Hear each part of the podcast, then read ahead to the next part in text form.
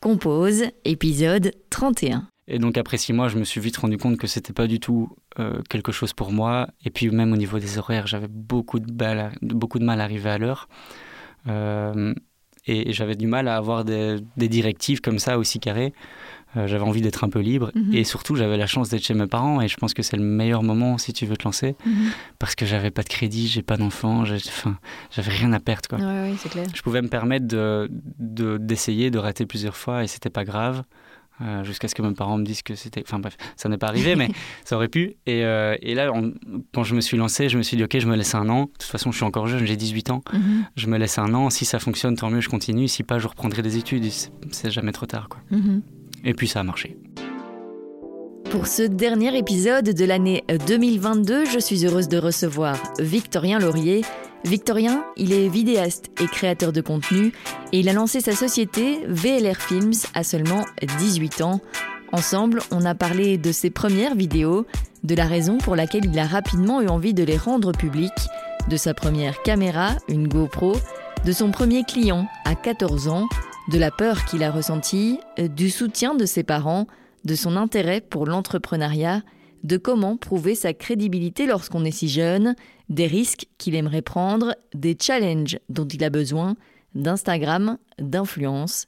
Je vous souhaite une très belle écoute. Merci Victorien d'être avec moi aujourd'hui sur Compose. Merci à toi de me recevoir. Tu es donc créateur de contenu et vidéaste. On va d'abord parler un peu de la vidéo. En fait, euh, bah, c'est super jeune que tu as commencé à faire de la vidéo. Comment est né ton intérêt? Ouais, euh, la vidéo, en fait, c'est vrai que c'est arrivé très très tôt. Euh, je pense à une période où les jeunes ne sont pas spécialement attirés par quelque chose dans ce style-là, sachant que j'avais 12-13 ans. Euh, et que j'ai commencé à faire du montage. Euh, en fait, non, ça m'est arrivé bien avant ça. Je pense que j'avais 8-9 euh, ans, je faisais beaucoup de PowerPoint. j'avais une passion PowerPoint. C'est marrant. Pour les anniversaires et tout, je faisais beaucoup ça. Et puis, et puis ben, j'ai commencé à découvrir un peu le montage, où je faisais un petit peu de montage sur des jeux vidéo, et puis des montages de vacances. Et donc, c'est vrai que ça arrivait très tôt parce que j'étais en deuxième secondaire. ouais, je devais avoir 13 ans, je pense. Et qu'est-ce qui te plaisait en fait dans ce média?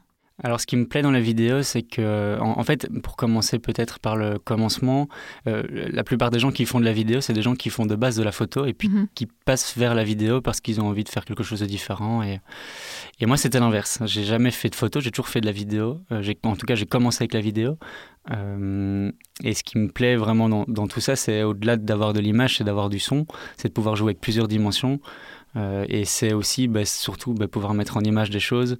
Euh, j'ai une mémoire qui est très visuelle, j'ai beaucoup de souvenirs très visuels en mhm. tête de, en gros toute mon enfance. Euh, et là, c'est un peu des trucs où je me suis toujours dit, ok, ce serait cool d'avoir un souvenir de ça. Et là, en fait, je le crée à travers la vidéo. Et qu'est-ce que tu filmais alors au début? Oh, Ma première vidéo, c'est une vidéo de, de plantes dans mon jardin, je pense, des fleurs ou un truc comme ça, dans des pots de fleurs. Euh, c'était juste pour tester l'appareil, mais j'avais posté sur YouTube d'ailleurs. Je crois qu'elle a fait 7 vues. Et euh, qu'est-ce que je filme au début? Ben, euh, En fait, c'est mes tout premiers montages, il n'y avait pas de vidéo. C'était, enfin si, c'était de l'enregistrement d'écran sur des jeux vidéo, donc il n'y avait pas de, captation. mais mes premières vidéos, c'est des vidéos de voyage principalement. Euh, ouais, des vidéos à la GoPro. En fait, la, bah, la toute première caméra que j'ai eue, c'était une GoPro. Donc forcément, euh, tu commences à faire des vidéos de ski, des vidéos dans, dans un parc d'attractions et des choses comme ça. Donc ouais, mes premières vidéos, c'était des petits voyages euh, en mode after movie, comme ça. Et tu avais déjà des bases de montage? Enfin, Tu as appris ça par toi-même? En fait, le, montage, je crois que c'est quelque chose qui s'apprend beaucoup. Euh, c'est un, quelque chose d'autodidacte. Euh, ça, s'apprend pas, ça peut s'apprendre à l'école, mais la plupart des gens qui le font de manière professionnelle à l'heure actuelle, euh, c'est des, des, autodidactes et tu l'apprends principalement sur YouTube. Mhm. Sur YouTube, il y a une quantité incroyable de tutoriels où tu peux tout apprendre. donc je crois que la plupart des gens apprennent comme ça, c'est comme ça que j'ai appris. Et puis ben, en essayant, en ratant, en réessayant. Et puis en arrivant euh, petit à petit à un résultat qui me plaisait. Et puis surtout en comparant avec ce que les autres faisaient, euh, je regardais beaucoup, beaucoup de vidéos. Il y avait toute une période où, genre les deux, trois premières années, où je prenais, je prenais plus de temps à regarder ce que faisaient les autres, mhm. les autres pardon, que à créer des vidéos moi-même. Euh, et c'est comme ça que tu apprends, parce que tu vois un effet qui a été fait dans une vidéo, tu te dis, mince, comment est-ce qu'il a fait pour réussir à faire ça? Et tu essayes, et du coup, tu trouves ta façon de le faire qui est peut-être pas la bonne, qui est peut-être pas la même que la sienne, mais qui t'amène au même résultat ou quelque chose de similaire. Et c'est comme ça que tu apprends. En tout cas, c'est comme ça que j'ai appris. Et comment t'es venue l'idée de les publier sur YouTube? Tu vois, pourquoi ne pas juste les partager avec tes potes, quoi Vraiment les, les Ouais. publier euh, publiquement? Ben, j'étais, euh, j'ai été très précoce sur les réseaux sociaux euh, parce que parce que je jouais à pas mal de jeux sur le compte Facebook de ma sœur et elle en avait un peu marre. Donc un jour, elle m'a créé un compte. Je crois que je devais avoir euh, devais avoir 10 ans, donc un peu trop tôt pour être sur les réseaux sociaux. Ouais. Euh, mais je crois que ça m'a du coup pas mal servi euh, parce que j'ai commencé à poster beaucoup de choses, même si je crois que les trois premières années c'était euh, Farmville. Mais, mais du coup, toutes mes, en fait, dès que je créais quelque chose, je le postais parce que je voulais pas le garder pour moi. Mhm. Et puis surtout, si ça impliquait d'autres personnes, quand c'était des vidéos de voyage, ben, je partais pas tout seul. Du coup, j'avais envie que ces gens-là le voient. Et ma première vidéo que j'ai postée, je pense, c'était un voyage au ski. Euh, c'est une vidéo où on était un groupe de 50 personnes, ben, j'avais envie que tout le monde le voit. Ben, Mhm. la meilleure façon pour que les gens le voient, c'est le poster sur YouTube euh, et le poster sur Facebook. Donc j'ai toujours commencé à poster beaucoup euh, et, euh, et très tôt, trop tôt peut-être. et, et puis bah, il y a eu le- par la suite Facebook, Instagram et, et Mhm. tout a démarré très très vite. Et je pense que c'est ce qui fait aujourd'hui ma clientèle, c'est que j'ai vite ramené du monde autour de ça Mhm. Et, euh, et mon nom s'est fait très vite en fait. Et quels étaient les premiers retours que tu avais de tes montages et de tes vidéos? Bah, ce qui est marrant, c'est que comme j'étais jeune, il y avait ce truc de pourquoi est-ce qu'il joue pas au Playmobil? Enfin, qu'est-ce qu'il fait, tu vois? Il y a un peu ce truc de, de- il, est, il est très jeune pour faire ce genre de choses. Mais donc c'était impressionnant de Mhm. par mon âge, euh, je pense. Et donc c'est surtout ça les, les premiers retours que j'avais. Et puis mes parents, c'est un peu mon premier fan club. Et euh, ma maman euh, postait, je pense, partageait tout ce que je faisais. Donc il y a toutes ses copines Ah. qui commentaient, etc. Donc donc il y avait il y avait pas mal de retours très positifs. Et puis en plus, ce qui est super chouette, c'est que je me suis lancé dans un monde où, enfin dans un, non, pas dans un monde, dans un moment où il n'y avait pas encore beaucoup de vidéastes, Mhm. mais il y en a beaucoup qui commençaient à apprendre ça. Et, euh, et on était un peu tous dans la même situation, on commençait et du coup, on... c'était très facile de rencontrer des gens sur les réseaux qui avaient les mêmes objectifs que toi, qui étaient au même niveau, et de s'échanger des tuyaux, de s'échanger des conseils, et puis euh, pour grandir ensemble. Mhm. Et à 14 ans, tu as eu ton premier client, le directeur de l'école. Tu peux expliquer un peu comment ça s'est passé? Euh, ben en fait, euh, on, est- on, on faisait un voyage, euh, je crois que c'était en deuxième ou troisième secondaire, ça devait être en, deuxi- en deuxième, en Alsace, et j'avais pris ma GoPro et j'avais fait une vidéo par jour. Et alors le directeur m'a- m'avait demandé pour voir les vidéos, il avait trouvé ça génial, il, il les avait envoyées à tous les parents d'élèves qui Mhm. avaient participé au voyage. Et euh, donc là, c'était encore plus de visibilité parce que d'un coup, ça touchait plus mes proches, ça touchait Ouais, euh, ouais. plein plein de gens. Euh, et puis, ben, il a vu qu'il y avait beaucoup de retours très positifs et il s'est dit, mais on fait plein de trucs à l'école, pourquoi est-ce qu'on ferait pas des vidéos de ça? Et donc, il y a eu le, je sais plus ce que c'était, si c'était une Coupe du Monde ou un, ou un Euro, mais en gros, il y avait eu un petit événement à l'école pour lequel il m'avait demandé de faire une, une vidéo de l'événement. Donc, c'est mon premier after movie, c'est mon premier client Excellent. euh, bénévole, mais c'était quand même mon premier Mhm. client. et puis, ben, de fil en aiguille, euh, ça s'est développé petit à petit. Et ça t'a fait quoi en fait quand on t'a demandé de filmer des choses? J'ai eu peur. Ouais. Ouais, j'ai eu très peur parce que là, tu fais plus les choses pour toi, tu les fais pour quelqu'un d'autre. Mhm. Et c'est très différent. Ouais. Quand tu les fais pour toi, c'est pas grave si ça marche pas parce que bon, voilà, il n'y a, pas de- y a pas de pression, il n'y a pas vraiment de responsabilité. Quand tu les fais pour quelqu'un d'autre et en plus quand c'est un événement que tu peux pas reproduire, Mhm. tu peux difficilement te permettre d'échouer. Après là, j'étais jeune, il était conscient de, de tout ça, donc, euh, donc je crois qu'il aurait euh, pas du tout été vexé euh, Mhm. que, que, que- que j'échoue à ce niveau-là. Finalement, tout s'est très bien passé, donc c'est encore mieux. Mais, mais donc j'ai eu très peur parce que on, on te donne vraiment des responsabilités et quand tu as 14 ans. Alors ok, il n'y a pas d'enjeu euh, très important, c'est Ouais, jamais ouais. que du divertissement et pour garder un souvenir, mais, mais c'était quand même euh, assez stressant. Mhm. Et du coup, en parlant de stress, euh, là, là où ça a été encore plus stressant, c'est le premier mariage, Ah oui, oui. où j'ai fait mon premier mariage à 15 ans, donc l'année qui a suivi. Et là, c'était pire, parce que là, il y a un enjeu qui est encore plus important. Là, tu peux, tu, enfin, les, Mhm. les mariés, ils comprendront jamais que Ouais, tu t'es loupé. C'est un jour tellement T'as important. pas le choix, tu dois réussir. Et, euh, et je crois que ça s'est bien passé. En Mhm. tout cas, la vidéo est sortie, et ils sont très contents. Et voilà. Et comment ça s'est fait en fait ce premier mariage? Alors le premier mariage, c'est la, la sœur d'un ami, Antoine, qui est mon meilleur ami, et, euh, et qui, qui se mariait. Et du coup, lui faisait un petit peu de vidéo aussi à ce moment-là. Et euh, donc on se connaissait de ce milieu-là, de la vidéo. Euh, on avait déjà travaillé ensemble quelques fois. Et bah, il m'a dit, ma sœur se marie, euh, on cherche un vidéaste, est-ce que ça te dit d'essayer sur un Mhm. mariage? Enfin voilà, je savais qu'ils avaient pas trop d'attentes, qu'ils en avaient quand même, mais ils ne s'attendaient pas à un résultat de quelqu'un qui avait 10 ans d'expérience. mais j'étais quand même. je me suis rendu malade deux jours avant. ah oui. J'étais vraiment pas bien. mais, mais ça s'est super bien passé. Et, et voilà. Et ça t'a fait quoi du coup quand bah, déjà on te demande un projet vraiment professionnel et puis si les retours sont positifs, ça doit être hyper gratifiant quoi pour toi. Ouais, et puis le, ce qui est super chouette avec, pour revenir au, mariage, c'est que, enfin pour associer ça au mariage, c'est que c'était un peu le premier qui a lancé tout. Mhm. C'est qu'il en fallait un, c'était le premier. Et une fois qu'il a été fait, euh, ben en fait, il n'y avait plus vraiment de barrière. Je pouvais, j'en avais un, j'avais une référence, j'avais quelque chose à montrer. Mhm. Je pouvais en faire plein d'autres. Et tu avais vraiment euh, déjà l'ambition d'en faire un métier? Absolument pas. Non, non, je voulais être architecte. euh, enfin, je crois que de mes, de mes 10 ans à mes, à mes 16 ans, j'ai voulu être architecte. Et donc, c'était pas du tout une ambition, c'était. Euh, enfin, c'était pas du tout. Euh, j'étais pas du tout destiné à faire de la vidéo. mais par contre, ça a pris vraiment beaucoup d'ampleur pendant mes dernières années de secondaire. Euh, à tel point qu'à euh, un moment, je me plaisais plus dans l'enseignement général, donc je suis allé en transition technique audiovisuelle euh, pour justement développer un petit peu ça. Et encore à ce moment-là, j'étais pas persuadé que je voulais faire ça, ça plus tard, mhm. mais je me disais plutôt qu'avoir deux langues et six heures de sciences, ben, j'avais une langue, trois heures de sciences et six heures d'audiovisuel. Et donc, donc c'est, surtout ça. J'ai oublié ta question. C'était si tu voyais ça déjà comme un métier euh, quand, tu as commencé, quoi. Mais du coup, non. Et puis, c'est vraiment euh, à la sortie de Reto où je me suis dit, ben, en fait, euh, je, suis capable de faire quelque chose que les gens qui, qui intéressent mhm. certaines personnes. Pourquoi pas commencer à. Je, le vendais déjà à l'époque, mais pourquoi pas le vendre à une autre échelle et pourquoi pas lancer une activité Oui. Et tu le disais, ta maman, c'était déjà ta première fan. tes parents bah, ne t'ont jamais freiné, en fait. Ils t'ont soutenu, notamment dans ton choix d'études. Enfin, ils ont compris rapidement que c'était important pour toi? Oui, oui, oui. Surtout que je me plaisais pas du tout à l'école. Je ne me suis mhm. jamais plu à l'école. Euh, et là, où j'étais en général, je me plaisais pas. Ils le voyaient très bien. C'était vraiment une corvée de, de, faire mes devoirs, mhm. d'étudier.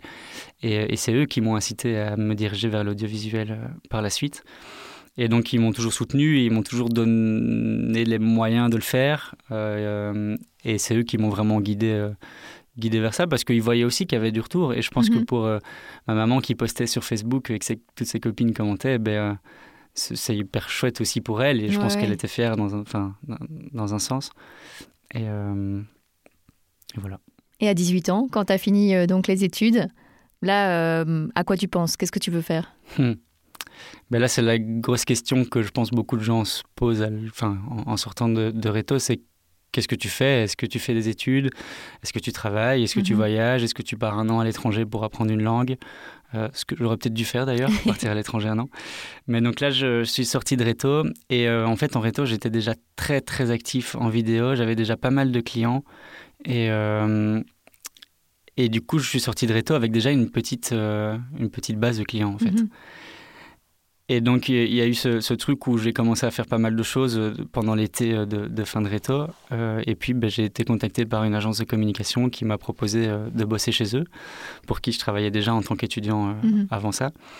Et donc là, il y a eu ce gros dilemme de est-ce que je prends des études, est-ce que j'accepte un emploi, ou est-ce que je, pars à l'étranger.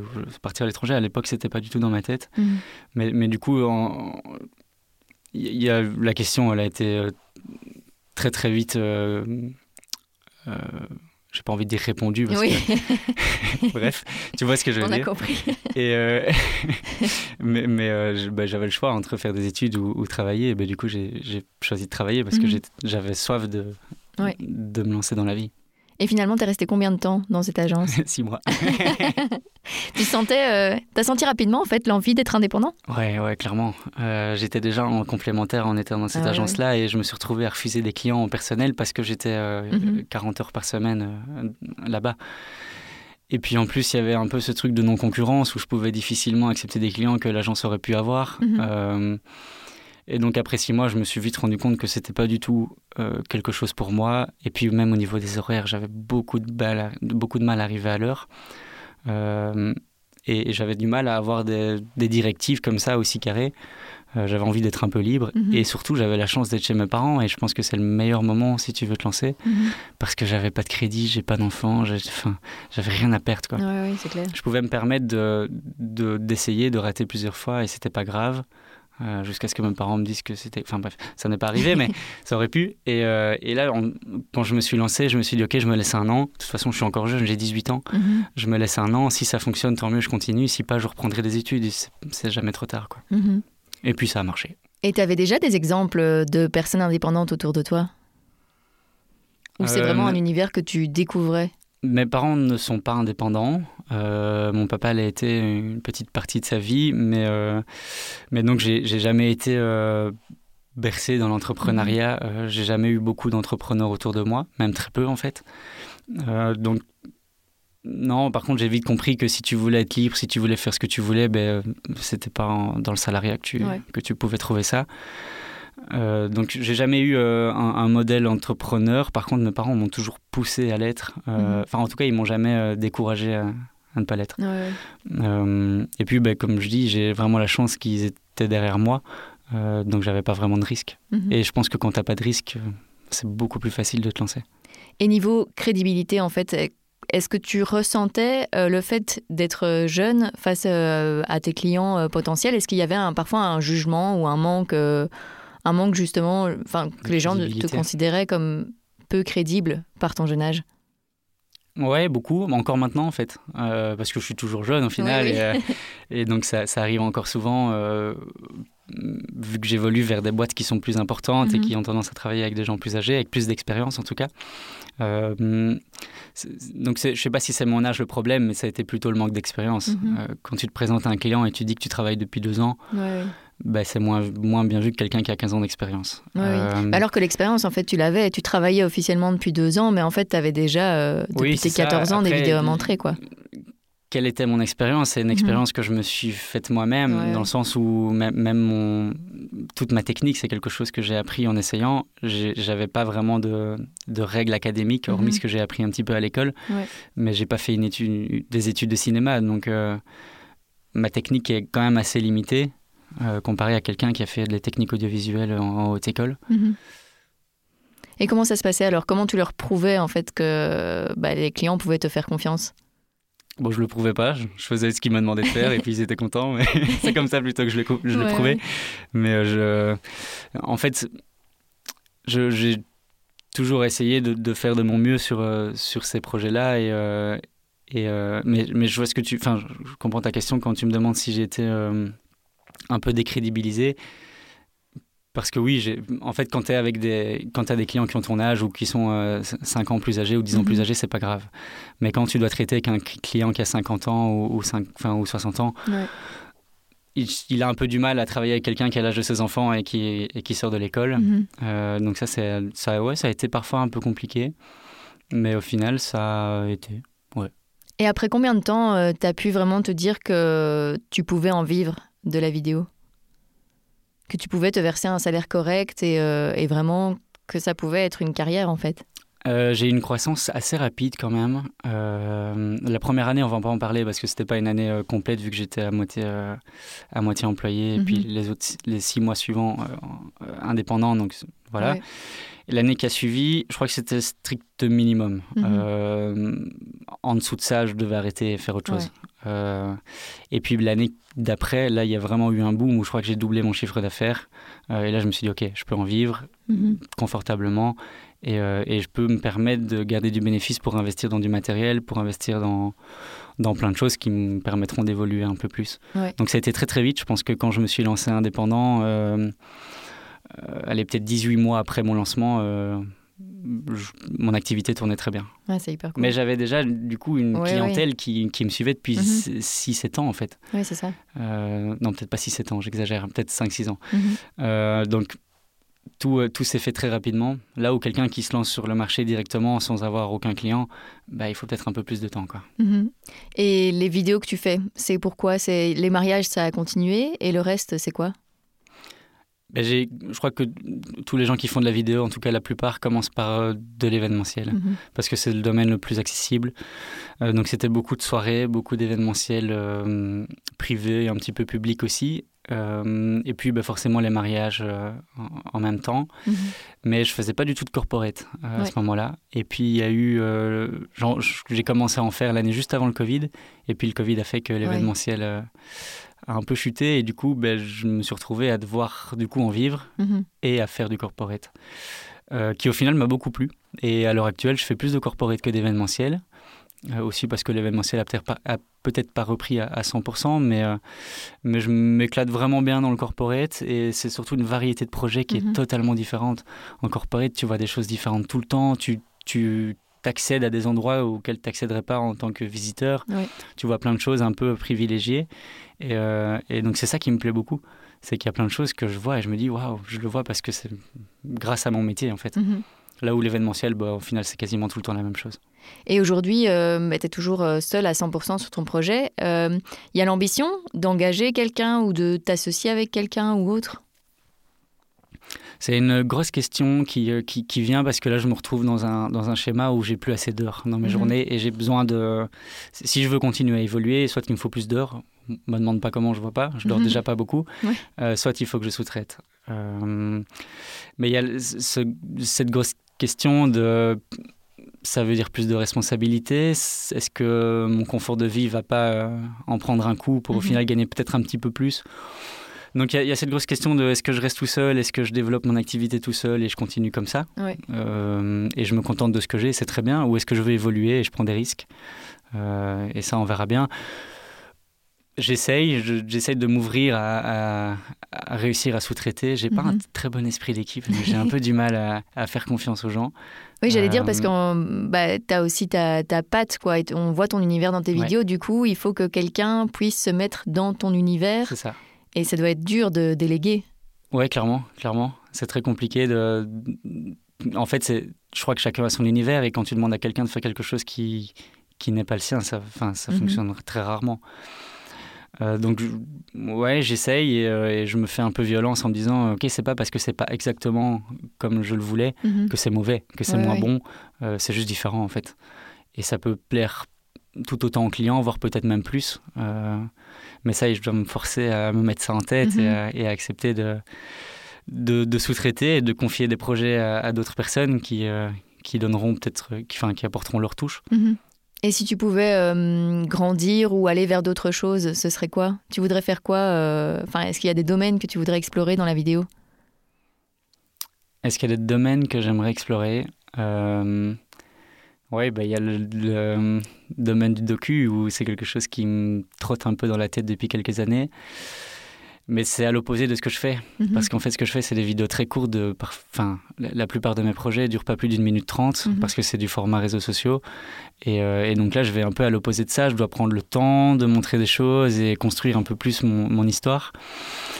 Donc c'est quelque chose d'opposé qui me plaît beaucoup parce que j'adore en regarder. Euh, je regarde plus de docu que de films, je mhm. pense. Donc c'est pourquoi pas un, domaine qui me plairait bien.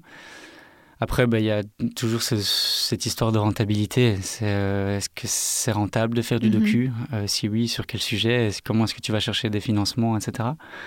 Euh, là, je suis dans un schéma où je fais quelque chose que je connais très bien, dans lequel je suis très confortable et qui rapporte. Et donc c'est difficile de sortir de ça, de prendre le risque, de me dire, OK, je vais peut-être gagner un peu moins bien ma vie pendant un an, mhm. mais au moins je vais développer d'autres choses. Euh, c'est très compliqué. Surtout que là, je me suis mis dans une situation où j'ai beaucoup de charges et où j'ai pas le choix de, mhm. facturer un minimum tous les mois.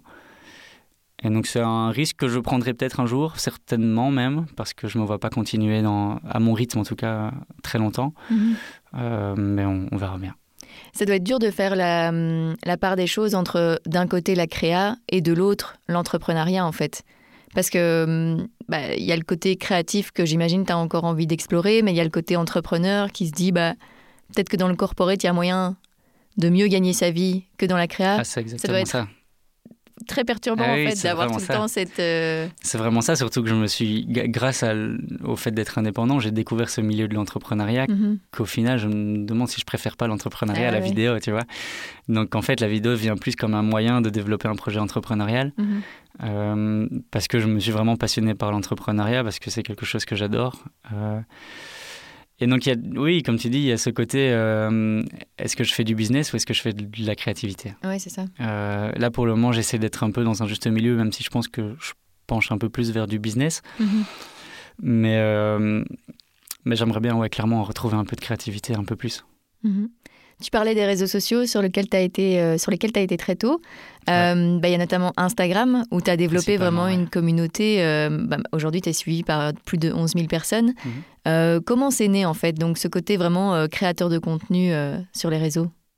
Bah, L'avantage, c'est en étant très tôt sur les réseaux sociaux, j'ai commencé à poster très tôt. Et Mhm. du coup, euh, j'ai posté à un moment où l'algorithme était beaucoup plus favorable qu'à l'heure actuelle. Ouais. C'est une époque où, enfin, tu t'en souviens sûrement, c'est euh, quand tu postais, tu voyais les publications dans l'ordre de publication. Ouais, ouais. C'était hyper facile en fait de percer à ce moment-là parce que tout le monde voyait ce que tu faisais. Mhm.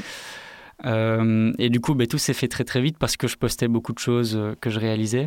Et donc, je suis un peu tombé dedans sans, sans trop le vouloir. Et puis petit à petit, ça a pris de l'ampleur.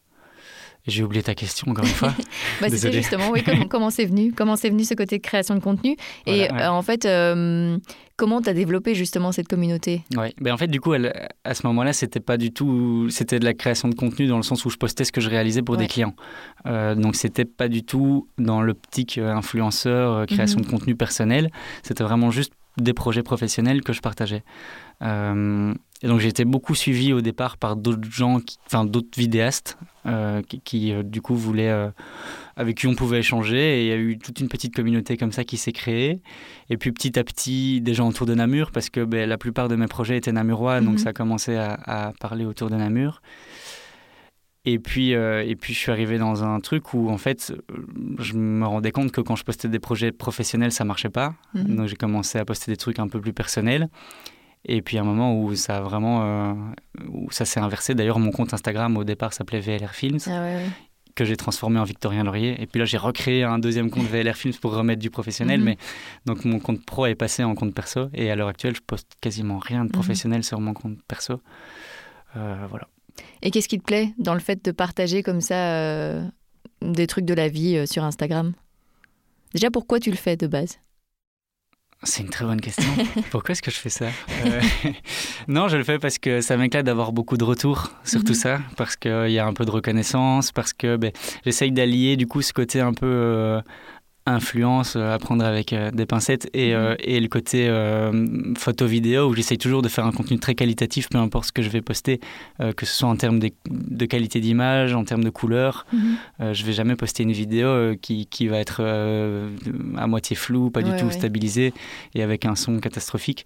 Je vais toujours essayer d'avoir quelque chose de qualitatif et donc d'utiliser mes forces professionnelles, enfin de mon activité professionnelle au profit de, de ce compte Instagram. Mhm. Euh, et je prends beaucoup de plaisir à, à donner des bons plans et, et je pense que du coup aussi avec mon activité pro, j'ai l'occasion de découvrir beaucoup beaucoup de choses Mhm. et, euh, et ça me permet donc de les partager euh, à travers Instagram principalement. Et ta communauté, elle est principalement namuroise ou Ouais, maintenant elle 80, s'étend un peu? Je crois que c'est 87% à Namur. Ah oui, oui, c'est énorme. Euh, non, je dis une bêtise, c'est pas du tout ça. C'est 87% en Belgique, mais mais il doit y avoir ouais, peut-être 75% Ah à Namur. Ça donc, ça s'étend pas vraiment. En fait, euh, il faut savoir que sur Instagram, Ciné, c'est plus Namur. Euh, Mhm. Et Guezé, c'est pas Namur non plus. Ah oui, et du coup, ben, en fait, euh, dans d'autres euh, dans d'autres catégories. Mais donc, les premiers pourcentages, ça va être Namur, et puis ça va être Ciné, euh, et puis un petit peu Charleroi, Liège, Bruxelles. Mhm. Il y a peut-être euh, 0,5% à Paris. On me demande pas pourquoi. Oui. Et ce côté créateur de contenu, il t'aide aussi à vivre des expériences différentes de celles que tu vis avec ton métier de vidéaste? Déjà, ça je trouve ça chouette parce que parfois je suis invité à des, en- enfin, à des événements, etc. où je- du coup je dois pas faire de vidéo, Ah donc oui, c'est oui. trop bien. Là où avant, quand j'étais à des événements, c'était pour faire une Mhm. vidéo. Maintenant, je suis invité en tant qu'influenceur, toujours avec des pincettes. J'aime autant dire créateur de contenu. Mhm. Euh, et donc, ça me permet de vivre plein de choses qui sont souvent des choses un peu privilégiées euh, aussi. Ou, ou ça peut être des, lancements, un lancement d'un magasin, un lancement de mhm. produits, un restaurant ou des choses comme ça. Et donc ça, j'adore. Mhm. Si je pouvais faire que ça, je ferais que ça. en plus, j'adore manger, donc le reste, c'est vraiment ma vie. Et pourquoi, pas, pourquoi tu n'aimes pas le mot influenceur?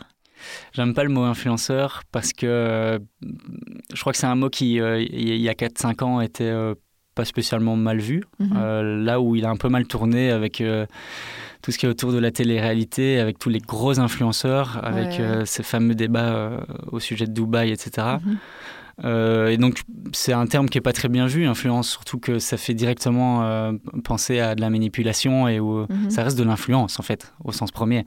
Donc euh, tu influences les gens à faire quelque chose qu'ils ne pensaient peut-être pas faire de base. Donc c'est ça qui me plaît pas du tout dans, ce côté influenceur. Ce que j'aime faire, moi je, je, je me considère pas comme un influenceur, mais comme quelqu'un qui aime bien mhm. partager des choses qui me tiennent à cœur. Euh, et si les gens veulent, veulent le consommer, ben, ils sont libres de le consommer. Je Je vais jamais l'imposer et, euh, et en fait chacun fait ce qu'il veut. Je veux juste donner des bons plans et là aussi je vais jamais partager des choses qui ne me plaisent pas vraiment. Euh, si je parle de quelque chose, c'est parce que ça me plaît, c'est parce que je l'ai testé, c'est parce que je le mhm. connais. Et ça m'arrive souvent de refuser des choses parce que c'est pas du tout en raccord avec ce que j'aime et ce que je fais. Et tu reçois comme ça de plus en plus de demandes de marques, de commerces, etc., qui, qui veulent que tu partages du contenu par rapport à eux? Je sais pas si. En fait, le, ce qui est très compliqué, c'est que je suis un mec. Et, et le monde de l'influence pour les mecs, c'est pas du tout la même chose que pour les filles. Ah parce qu'il y a, je crois, enfin, il y a beaucoup moins de, de, possibilités de collaboration. Euh, je pense qu'une une fille qui se lance sur, euh, sur Instagram maintenant, elle peut, avec 2000 euh, abonnés, aller chercher quand même beaucoup plus de collabs que moi avec 10 000, par exemple. Mhm. parce qu'il bah, il y a déjà tout, tout, ce qui est au sujet de la, des cosmétiques, sans rentrer dans les clichés, hein, mais tout ce qui est au, sujet de la mode, des cosmétiques, qui du coup, bah, fatalement, est un peu plus féminin.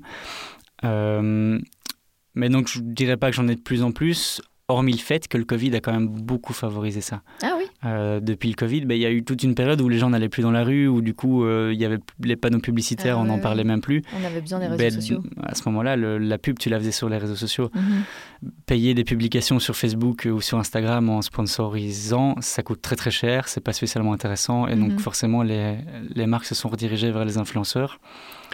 Et, euh, et, donc, je pense que pendant le Covid, ça s'est vraiment beaucoup développé. Et puis aussi, je me suis retrouvé dans une période où j'avais beaucoup de temps. Mhm. Et donc, mon Instagram s'est vraiment beaucoup développé à ce moment-là. Ah oui, oui. Et tu as des ambitions encore euh, Enfin, tu as des ambitions par rapport à ce compte Instagram, le faire grandir encore plus, peut-être aller aussi vers d'autres réseaux, par exemple euh, sur TikTok ou autre? Euh, J'ai pas l'ambition de le faire grandir plus. En tout cas, c'est pas un objectif. J'ai l'ambition de le rendre plus qualitatif. Mhm. Euh, ça m'intéresse pas d'avoir plus d'abonnés. forcément, c'est pas, c'est très positif si ça, si ça arrive, mais je veux juste euh, augmenter la qualité de mon contenu, proposer quelque chose de plus, euh, de plus réfléchi, de plus posé. Et, et puis, ben, il y a cette fameuse TikTok, cette fameuse TikTok, ben voilà, je, je, vends la peau de l'ours, cette fameuse réflexion au sujet de TikTok où je crois que c'est ce qui fonctionne le plus à l'heure actuelle. Et je suis déjà bien trop en retard à ce sujet-là. Mhm. Mais, euh, mais pourquoi pas commencer à développer ça Surtout que je fais de la vidéo, en fait, c'est mon bah métier. Donc pourquoi pas utiliser TikTok? Ce serait vraiment con de ne pas le faire. Mhm. Donc euh, ça a une ambition, ça prend du temps, donc on verra si je le fais. Euh, j'aimerais beaucoup. Et, et, puis pourquoi pas ben, continuer un peu dans cette direction-là. Après, je sais très bien que sur TikTok, on est plus sur un contenu spontané et, un peu plus naturel que ce que je ferais sur Instagram. Là où sur Instagram, je vais essayer d'avoir quelque chose de très léché. Donc à voir si ce que je propose marche sur TikTok. Mhm. J'en sais rien. peut-être oui, peut-être non. Et par rapport à ton parcours comme ça jusqu'à maintenant, euh, c'est quoi les projets dont tu es le, plus fier? C'est une question très difficile euh, parce que j'ai une mémoire très mauvaise pour ça. j'ai beaucoup de mal. À... Souvent, c'est quand je discute que je me rends compte que ah oui, j'ai fait ça en fait, mais mhm. ça m'était totalement sorti de la tête. Mais des projets euh, dont je suis le plus fier, Récemment, le kick, c'était très chouette. Mhm. C'est très chouette parce que c'est un milieu où. Enfin, c'est un événement qui, du coup, est quand même fort axé à créativité. Mhm. Et je crois que les gens sont assez euh, contents du résultat. Et donc, le fait d'être reconnu par, par du monde qui est actif mhm. dans, le, dans le milieu de la créativité, c'est hyper, euh, hyper valorisant. Mais sinon, à part ça, est-ce que j'ai des projets? Ouais, sûrement. Je les oublie, mais oui, sûrement. Même sûrement beaucoup. Si je peux te souffler ça dans l'oreille, tu Oui, m'as déjà parlé de l'after movie des solidarités. Ouais. dont tu étais After super Movie des. Solidarités, ça fait un moment. Euh, C'était il y a, il y a 4 ans. Euh, je- Là, je, je suis super content du résultat parce que c'est un projet où j'ai eu carte blanche, où j'ai Mhm. vraiment pu faire ce que je voulais. Et, euh, et c'est surtout la première fois que j'ai eu un projet avec une, si- une si grosse ampleur. Mhm. Euh, c'est un projet qui réunit, je pense, euh, plus de 45 000 personnes, en tout cas à l'époque. Ah. Euh, et là, je me dis, OK, je passe de, de petits événements à 300 personnes à un événement de plus de 40 000. Mhm. Donc ça n'a rien à voir, la portée est totalement différente. Et puis tu te retrouves avec des artistes, avec des shows, avec des choses Ouais. qui sont... Où en fait, enfin, c'est- du pain béni de faire un after movie pour un événement comme ça parce que c'est très facile. Mhm. Dans le sens où du coup tout est beau, tout Ah est, tout oui. est waouh. Donc c'est très facile de faire quelque chose qui est waouh. En fait, c'est même plus facile de faire l'after movie des solidarités que qu'une une fête de village, je pense. C'est pas le même rendu. non. Et euh, tu parlais pour le kick euh, du fait que voilà, tu avais eu la reconnaissance des gens euh, dans le domaine de la créa. Ouais. Euh, c'est hyper important pour toi justement d'avoir ces retours? Enfin, ça, ça t'aide dans ton travail c'est marrant parce que tu m'aurais posé la question il y a deux ans, je t'aurais dit bon, je m'en fous, moi, je veux faire du business, je m'en fous de ce que les gens pensent, enfin, ouais. de- je, je m'en fous de la partie créative. Mhm. Euh, là où je me rends compte que ça fait euh, 4-5 ans que je fais du business et je tourne un peu en rond et j'ai envie de retrouver quelque chose de créa. Surtout Mhm. que c'est ça qui va me faire évoluer, ça j'en suis convaincu et c'est tous les gens que je que j'admire autour de moi qui font ce métier-là, c'est des gens qui sont axés créa, c'est pas Mhm. des gens qui sont axés portefeuille en fait. Euh, donc ouais, le fait d'avoir de, de la reconnaissance de de ce milieu-là, c'est hyper intéressant et c'est ce vers quoi j'aimerais bien aller de plus en plus. Et on verra, on verra Mhm. où, où ça mène, mais euh, Et la reconnaissance, ça aide par rapport euh, au syndrome de l'imposteur? Ouais, ouais, ouais. Euh, En fait, c'est marrant parce que là, il y a deux sujets. Du coup, il y a le syndrome de l'imposteur et la reconnaissance. Euh, en fait, je, je vais d'abord parler de la reconnaissance. La reconnaissance, euh, je- en fait, j'ai l'impression que j'arrive dans, un, dans une période de ma vie où j'ai plus soif de reconnaissance que d'argent. Ouais. Euh, là où il y a deux ans, c'était vraiment l'inverse. Là, j'ai vraiment envie d'être valorisé pour ce que je fais et, et, et envie, de- envie de développer ça, ou peut-être au détriment de l'argent, mais c'est pas grave, parce que je crois que ça, ça vient directement par la suite. Et puis, c'est pas. Enfin, voilà, c'est très bien comme ça. Et puis, bah, du coup, ce syndrome de l'imposteur, euh, ouais, bah, qui est toujours présent, même après 5 ans, je pense, même après 10 ans, euh, qui sera peut-être encore dans 5 ans. mais euh, c'est plus ce fait de. Mais là, c'est plus du coup au niveau du business, au niveau de l'argent, c'est de me dire que les gens investissent de l'argent dans moi, en fait. Dans, Mhm. Enfin, pas dans moi, mais dans leur projet Ouais, au- ouais. qui me confient. Euh, et donc, il y a ce truc de se dire est-ce que je vaux vraiment ce- ce- cette somme d'argent? Mhm. Même si je pense que, du coup, oui, vu que les gens la mettent. Et puis, euh, et puis on, on m'a très rarement dit que j'étais trop cher. Et puis, je pense que le marché est assez aligné sur ce que je propose. Euh, mais oui, clairement, il y a ce syndrome de l'imposteur. Mhm. J'ai 23 ans, tu vois. Et les gens de mon âge, ils sortent de l'école généralement. Donc, Mhm. euh, donc ouais. Ouais, t'as 23 ans, mais un background différent, justement, des gens qui sortent de Bah, l'école. parce que j'ai un peu sauté cette étape de, de faire des études, parce Mhm. que j'avais déjà une idée de ce que je voulais faire et j'ai préféré écouter euh, mes intuitions plutôt que de me mettre que, que, de, que de faire des études. Mhm. Je suis pas certain que c'était la meilleure solution. Euh, là, je commence à me dire que euh, ça- joue beaucoup du coup sur euh, mon cercle d'amis. Où Mhm. euh, je pense que c'est quand tu fais des études que tu rencontres quand même beaucoup de gens qui vont te, du coup, poursuivre, t'accompagner dans le reste de ta vie. Mhm. Euh, là où j'ai un peu sauté cette étape, donc euh, je me suis vite retrouvé avec des clients en fait et très peu d'amis. Euh, donc là, je suis vraiment dans cette optique de vouloir recréer ça, de vouloir recréer euh, de- de- des liens avec des gens que j'ai pas eu la chance d'avoir euh, en sautant cette étape de faire Mhm. des études. T'as parfois aussi des regrets sur le fait, euh, ben voilà, quand t'allais en soirée plus jeune, c'était pour travailler. Euh, Est-ce que t'as l'impression de- d'avoir raté certaines choses de ta jeunesse, entre guillemets, Ouais. même si t'es encore super jeune? Hein C'est marrant parce que du coup, je suis beaucoup sorti, mais pour travailler. Ouais. Parce que je suis très très peu sorti Mhm. sans travailler.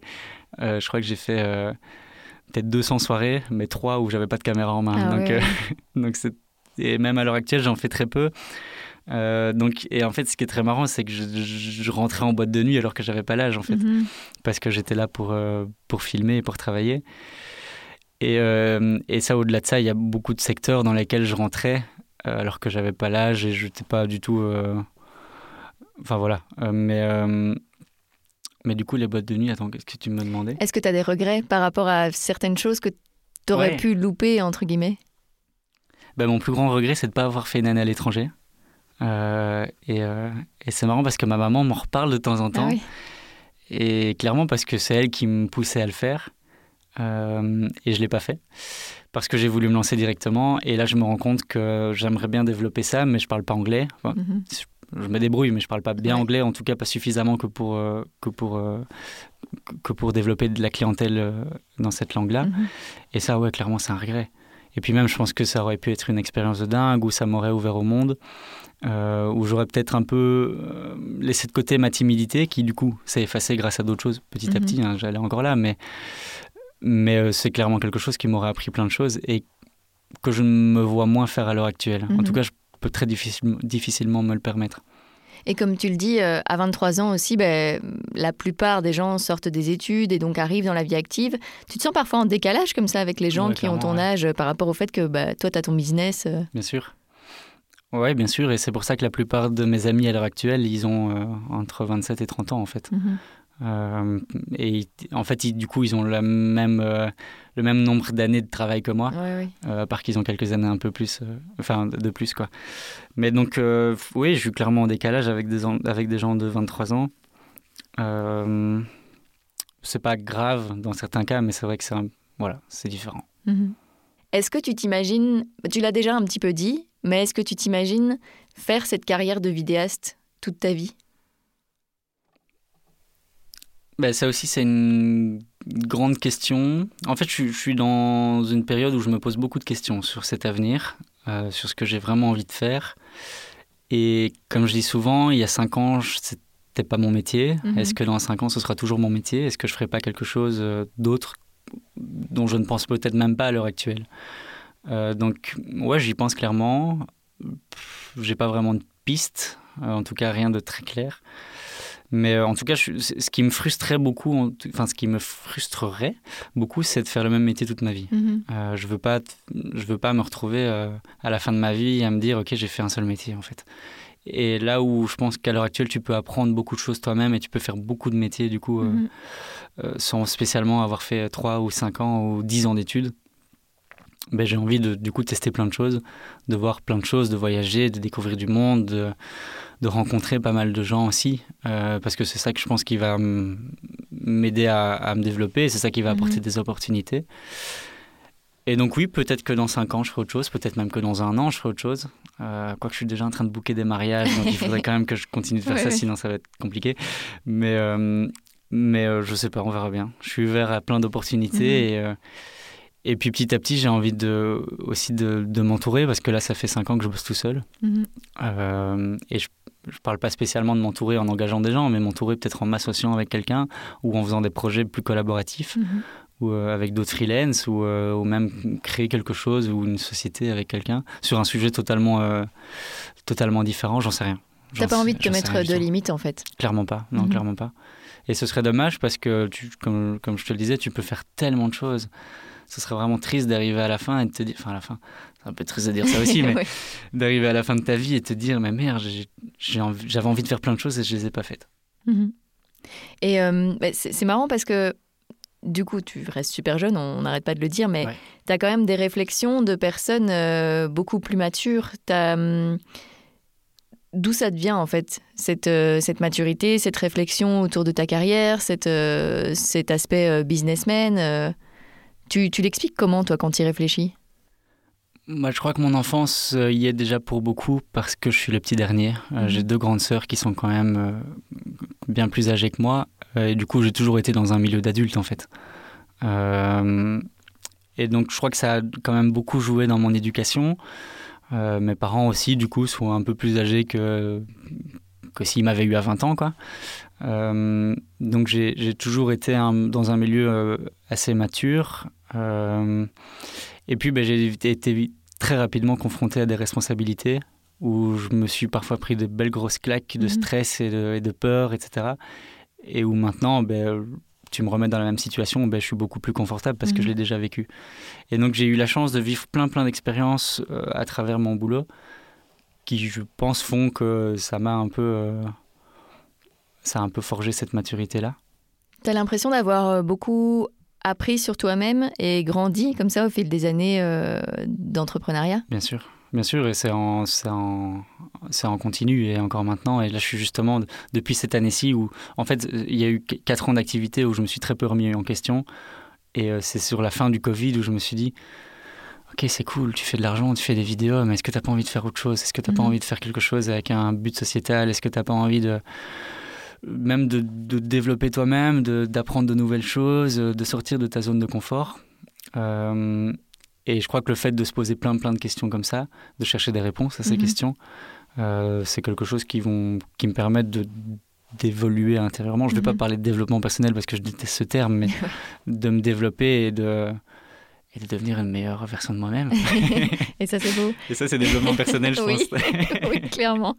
Et tu ressens vraiment, euh, bah maintenant et depuis quelques temps, un besoin de challenge euh, dans ta vie, aussi bien professionnel que personnel? Tout à fait, ouais. Ouais, j'ai horreur de la routine. J'arrive pas à mhm. rester une semaine sans rien faire ou une semaine à faire la même chose. J'ai besoin de faire plein de choses différentes. Et c'est ça qui est super chouette dans mon métier, c'est que tous mhm. les projets sont très différents. Euh, donc j'ai l'occasion de faire plein, plein, plein de trucs. Et c'est jamais deux fois la même chose. Euh, donc ça, c'est ce qui me plaît énormément. Et j'ai oublié la, suite de ta question. C'était que tu, ressens un besoin de challenge? Ouais, clairement, ouais. Je sais pas comment le développer. Mais... oui, je ressens un, besoin de challenge et je crois que ça a déjà été, enfin, ça a souvent été le cas dans plein de projets, hormis, euh, enfin, pas, pas, que professionnels. Euh, ça n'a rien à voir, mais euh, j'adore bricoler ben, j'ai acheté un appartement et j'ai voulu faire tout tout seul. Euh, parce que c'est un challenge de le mhm. faire moi-même, d'avoir cette fierté de l'avoir fait moi-même, et puis surtout d'apprendre en le faisant. Mhm. Euh, et je crois que c'est comme ça dans beaucoup, beaucoup de domaines où quand j'ai envie d'apprendre quelque chose, j'essaye de le faire à fond. Parfois, ça m'arrive d'abandonner après deux semaines, hein, même souvent, mais j'essaie vraiment de me donner les moyens de le faire. Et du coup, de me challenger. Ouais. Mhm. Et tu sentais un besoin de faire quelque chose de tes mains, entre guillemets, de ne plus être derrière un ordi, euh, derrière un appareil photo, mais vraiment de... Bah, bricoler, c'est vraiment euh, travailler manuellement, quoi. Oui, et j'ai la chance d'avoir un papa qui est très, très bricoleur et mhm. d'avoir pu bricoler grâce à lui euh, très, très tôt. Euh, je crois qu'à 6 ou 7 ans, euh, j'avais déjà un marteau en main et, euh, et, on, bricolait beaucoup le week-end. Mhm. et donc j'ai toujours eu ce, truc un peu bricoleur. Et quand j'étais petit, d'ailleurs, je voulais être inventeur, donc j'inventais des trucs en bricolant dans la cave. Et, parfois, je passais des heures et des heures dans la cave à, scier des trucs alors que j'avais pas l'âge de scier des trucs. T'as jamais fait les trucs sur ton âge, en fait? non. Mais donc j'ai eu cette chance-là et, et, et là, je me retrouve du coup dans un métier où je crois qu'il y a quand même deux tiers de mon temps qui sont derrière un ordinateur. Mhm. Alors c'est pas ça, j'adore aussi tout ce qui est autour de la technologie, mais j'ai besoin de me reconnecter à de la matière en mhm. fait. Euh, et, que ce soit du bois, que ce soit toutes des choses comme ça, et c'est des choses qui m'éclatent. Mhm. Euh, j'aurais pas la prétention de vouloir euh, développer une activité autour de ça, mais c'est quelque chose qui m'éclate beaucoup et que je fais euh, très volontiers dans ma vie personnelle. Quand tu regardes comme ça ton parcours et là où tu en es aujourd'hui, tu ressens une fierté quand même, malgré ce petit syndrome de l'imposteur? Euh, c'est dur, hein, ça Ouais, c'est hyper dur comme question. tu me l'as déjà posé, mais je, je... c'est super compliqué.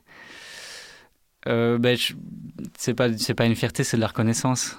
Euh, parce que c'est de la reconnaissance.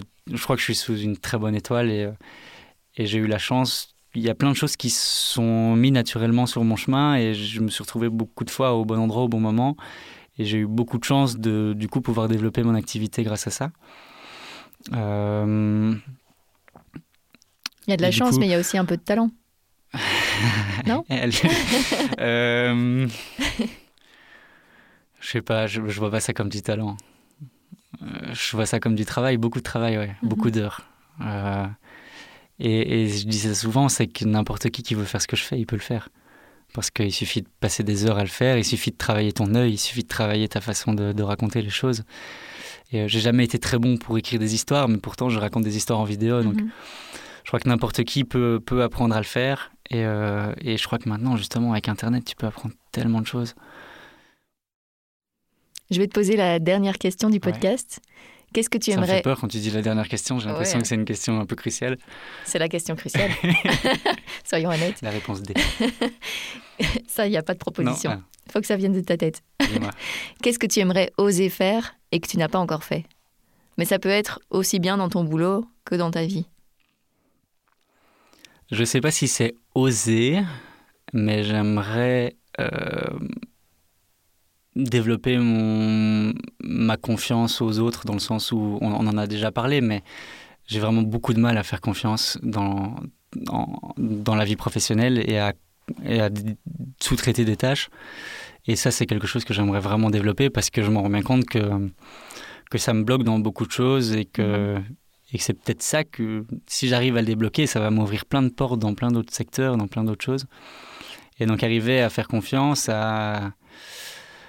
Et, et, euh, et accepter que des choses soient parfois différentes. Mhm. Et de, en fait, j'ai un gros problème, c'est que j'ai envie de contrôler tout. Mhm.